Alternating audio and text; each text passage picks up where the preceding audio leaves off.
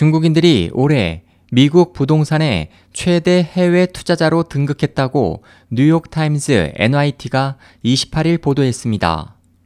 보도는 중국인의 미국 주택 구매 열풍은 가격 상승을 기대한 투자나 중국 정부의 손에 닿지 않도록 현금을 보관하려는 의도 또는 불안한 중국 자금 시장에서 탈출한 안전 투자용 등의 목적으로 보인다며 뉴욕이나 샌프란시스코뿐만 아니라 비교적 가격이 낮은 중서부의 부동산 취득으로 이어지고 있다고 분석했습니다. 현재 미국에 유학하는 외국 대학생의 31%는 중국 출신입니다. 약 2만 3,500명의 중국 출신이 미국 내 고등학교에 재학 중이며 초등학교나 고교 학생이 있는 가족들은 현재 다니는 학교 인근은 물론 대학 진학용으로 두 채를 사들이는 경우가 늘고 있습니다.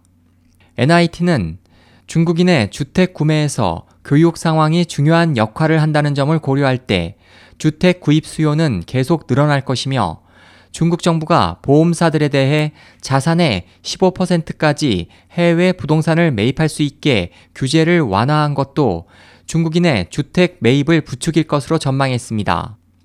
하지만 월스트리트 저널은 최근 중국의 증시 급락과 위안화 평가 절하에 이어진 자본 유출 규제 강화 등의 조치가 중국인들의 해외 부동산 투자 열풍에 제동을 걸 수도 있다고 지적했습니다.